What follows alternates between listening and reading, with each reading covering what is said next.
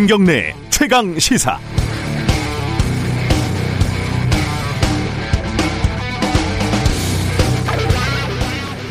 취재를 하다 보면요, 뭔가 좀 구린 게 있는 취재 대상에게 질문을 해야 할 때가 많습니다.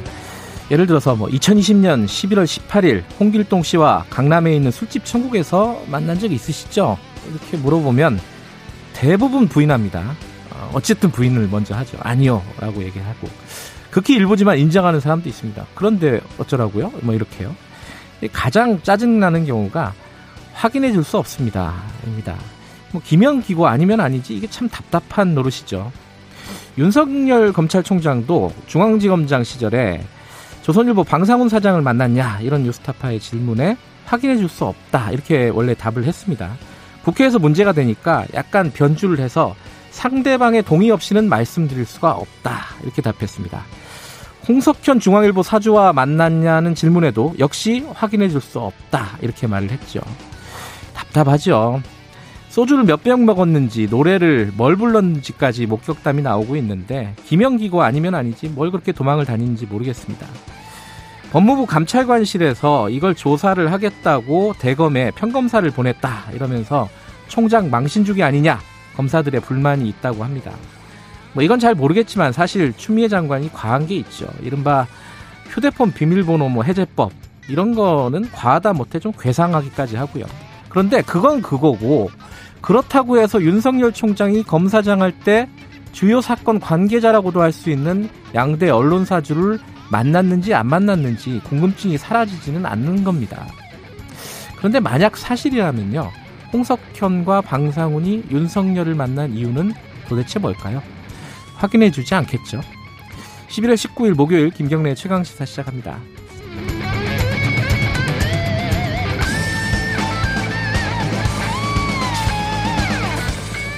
김경래 최강 시사 듣고 계시고요. 실시간 방송 유튜브로 보실 수 있습니다. 문자 참여 샵 9730으로 짧은 건 50원, 긴 건 100원입니다. 스마트폰 콩 이용하셔도 좋고요. 대한항공, 아시아나 항공 인수 문제 이거 특혜 아니냐 이런 얘기들이 계속 나오고 있습니다. 어, 오늘은 채이배 전 의원과 함께 이 얘기 좀 분석을 해보고요. 2부에서는 최고의 정치 준비되어 있습니다.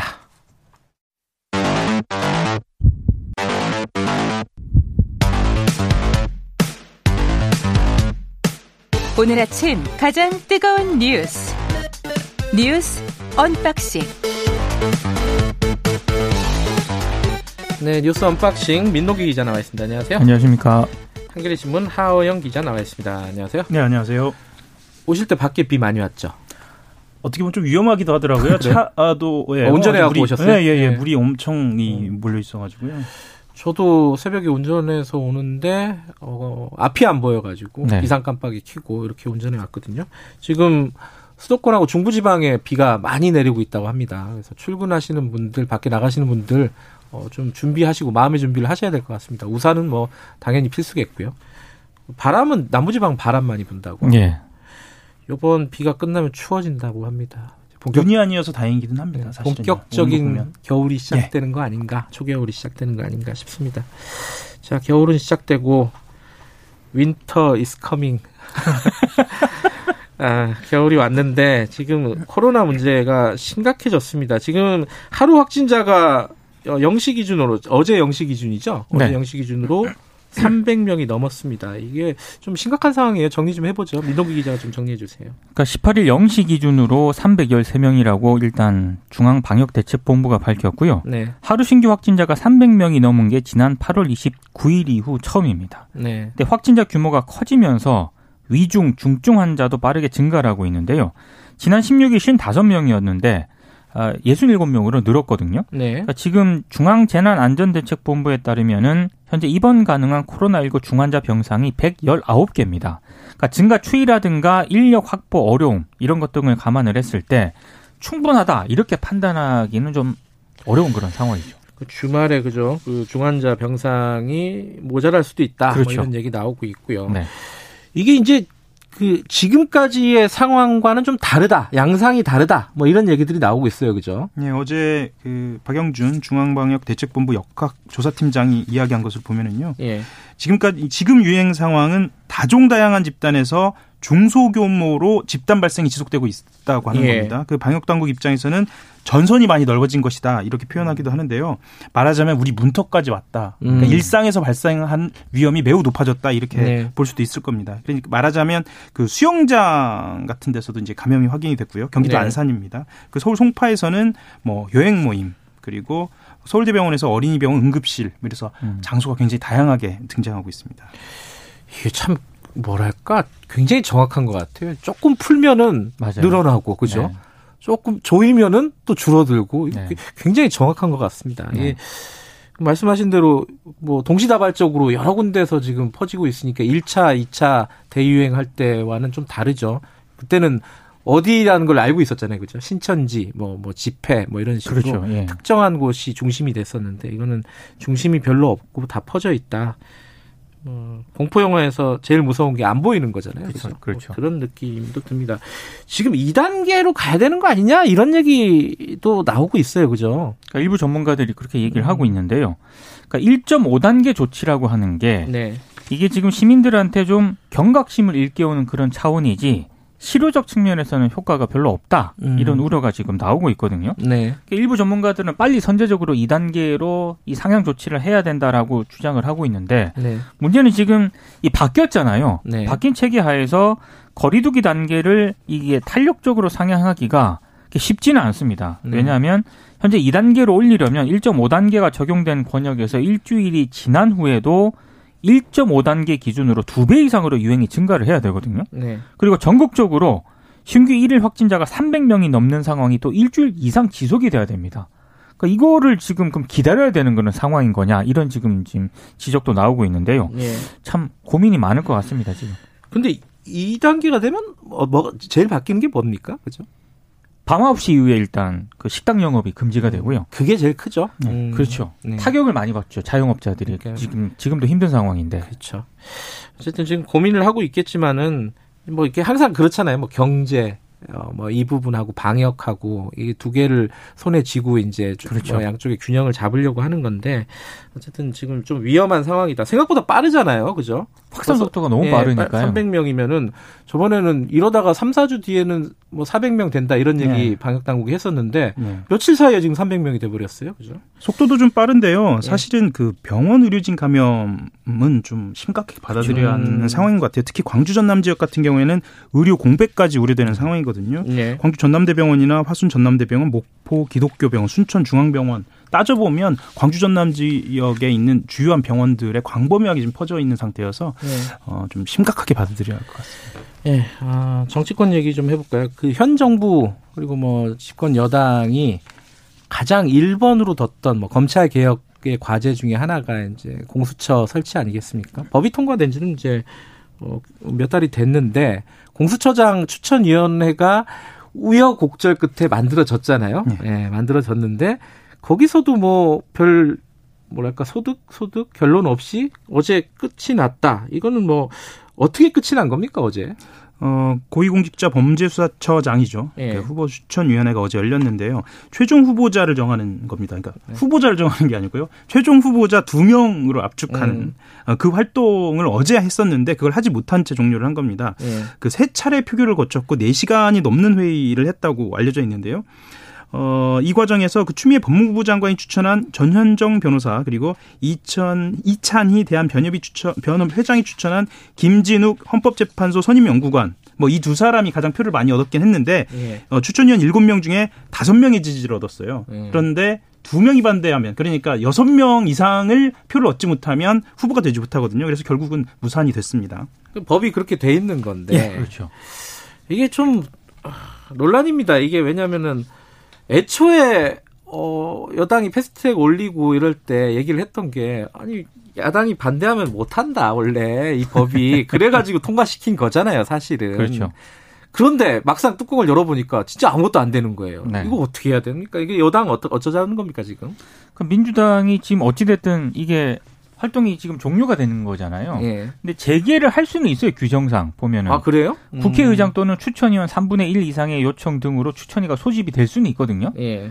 근데 추천이 스스로 종료를 사실상 공식화했는데 재개할 가능성은 굉장히 희박하고요. 민주당은 앞으로 지금 뭐 그 공수처법 개정을 통해서 연내 공수처 출범에 시동을 걸겠다라는 그런 입장인데 예상이 충분히 되는 게 있죠. 왜냐하면 그 김용민 의원이 있잖아요. 예. 지난 8월에 발의한 공수처법 개정안이 있는데 지금은 7명 가운데 6명이 찬성을 해야 되지 않습니까? 네. 근데 5명으로 찬성하는 그런 내용으로 개정안을 지금 만들어 놨습니다. 이걸 통과시키겠다는 거죠. 그러니까 국민의힘 추천위원 이 없어도 그러니까 두 통과될 수 명이 있게끔 반대를 음. 하는 상황을 만들지 않겠다라는 그런 내용인 것 같습니다. 야당은 어쩌고 있습니까? 지금?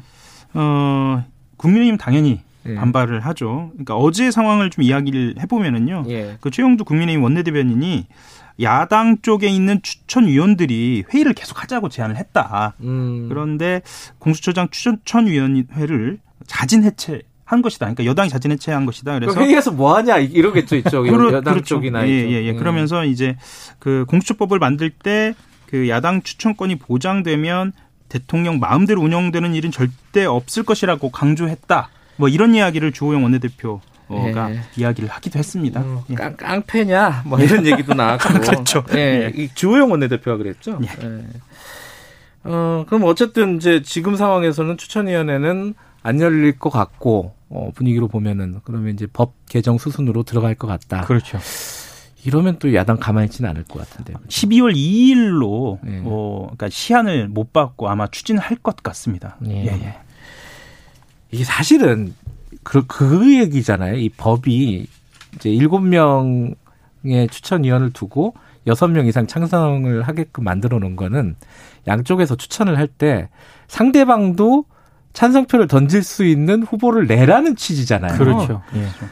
취지들 안 돼요. 그죠? 네. 이게 뭐 내놓고 안 되면 뭐 그만이고 양쪽 다 지금 뭐 그러고 있는 거니까요. 뭐. 아, 뭐 이렇게 될 거로 알고 있었습니다. 예. 어떻게 저기 법, 법 개정 이, 이 과정이 어떻게 진행이 될지는 좀 봐야 될 것 같고요. 어제 검찰에서 음, 조금 시끄러운 일이 있었습니다. 윤, 전 이걸 보고 이 조선시대 예성 논쟁이 떠오르더라고요. 이게 검찰총장을 어, 법무부에서 감찰을 하려고 하는데 뭐 평검사 두 명을 보냈다 뭐 뭐 이런 얘기인데 자 그그저좀 앞에 전말을 좀 소개를 해주시죠 민동기 기자가. 법무부가 그 윤석열 총장을 상대로 대면 조사를 지금 추진을 하고 있습니다. 예. 법무부 감찰관실 소속 평검사 두 명이 어제 대검을 방문을 해서 윤 총장 면담을 요구를 했는데요. 네. 이 관련 서류를 밀봉한 이 봉투를 들고 갔어요. 네. 그래서 윤 총장을 만나서 전달을 해야 된다 이렇게 얘기를 했다라고 하는데 이 봉투에 뭐가 담겼냐면 감찰 조사를 위한 문답서가 담긴 게 아니고요. 19일 오후 2시에 조사를 하겠다. 음. 그 조사 일정이 담겼다라는 협조 공문이었다는 겁니다. 음. 그러니까 대검 쪽에서는 감찰에 필요한 사항을 알려주면 서면으로 성실히 답변을 하겠다라는 취지로 거부를 했고요. 검사들이 이제 서류 봉투를 대검에 놔두고 간 거 아니겠습니까? 근데 지금 대검 정책기획과장이 그 봉투를 열어보지도 않고 바로 그냥 법무부로 돌려보냈다라는 거죠. 참, 이게 참 재밌는 상황이, 아니, 재밌다 그러면 좀 그렇지만 어쨌든 되게 보기 드문 상황이에요. 그죠? 그러니까 지금 어쨌든 감찰을 하려고 하는데 법무부는 이쪽이, 그러니까 대검 쪽에서 협조를 안 한다 그러는 거고 대검 쪽은 법무부가 예의를 지금 지키지 않고 있다고 그렇죠. 하고 뭐 이런 상황인 건가요? 그러니까 감찰을 할 수 있느냐 없느냐 여부와 진짜 의존과 예우를 지켜야 하느냐 이 아. 여부는 좀 갈라서 보긴 해야 할것 같아요. 그렇죠. 어. 예. 그러니까 의존이 그러면 법에 정해져 있는 거냐, 규칙에 정해져 있는 거냐, 이것도 좀 따져봐야 할 것 같고요. 사실은 어, 일반 시민들 입장에서 봤을 때는 잘못을 하면 감찰을 받아야 하는 거고요. 의전이 그렇게 중요한 것이냐도 또 한번 따져봐야 하는 문제가 그렇죠. 아닐까 싶습니다. 네. 그런데 어, 대검과 법무부가 또 말은 또 다릅니다. 달라요. 그죠? 예. 어, 어떻게 달라요, 지금? 그러니까 대검 같은 경우에는 평검사들이 윤 총장을 면담하겠다고 나선 것 자체, 음. 그러니까 의전 자체, 예우 자체가 문제 아니냐 이렇게 예. 이야기를 하고 있고요. 예. 법무부는 아까 말씀하셨던 것처럼 방문조사 예정서를 전달하기 위한 것이지 음흠. 어, 감찰 시도하는 것이 아니다. 그러니까 잘 들여다보면 서로가 말도 다르지만 음. 이야기하는 범주도 다릅니다. 감찰할 수 있느냐 없느냐, 예우를 해야 하느냐 말아야 하느냐 이것도 다릅니다. 음. 예. 뭐 검찰 문화에서 평검사가 총장한테 직접 뭐 예고도 없이 찾아갔다는 거는 어, 좀 받아들이기 힘들겠죠. 그 문화에서는. 예 있을 수 예. 없는 일이라고 그렇죠. 그렇죠. 근데 뭐 예. 지금 법무부에서는 뭐 그런 거 생각하지 않는다. 뭐 이런 취지인 것 같고.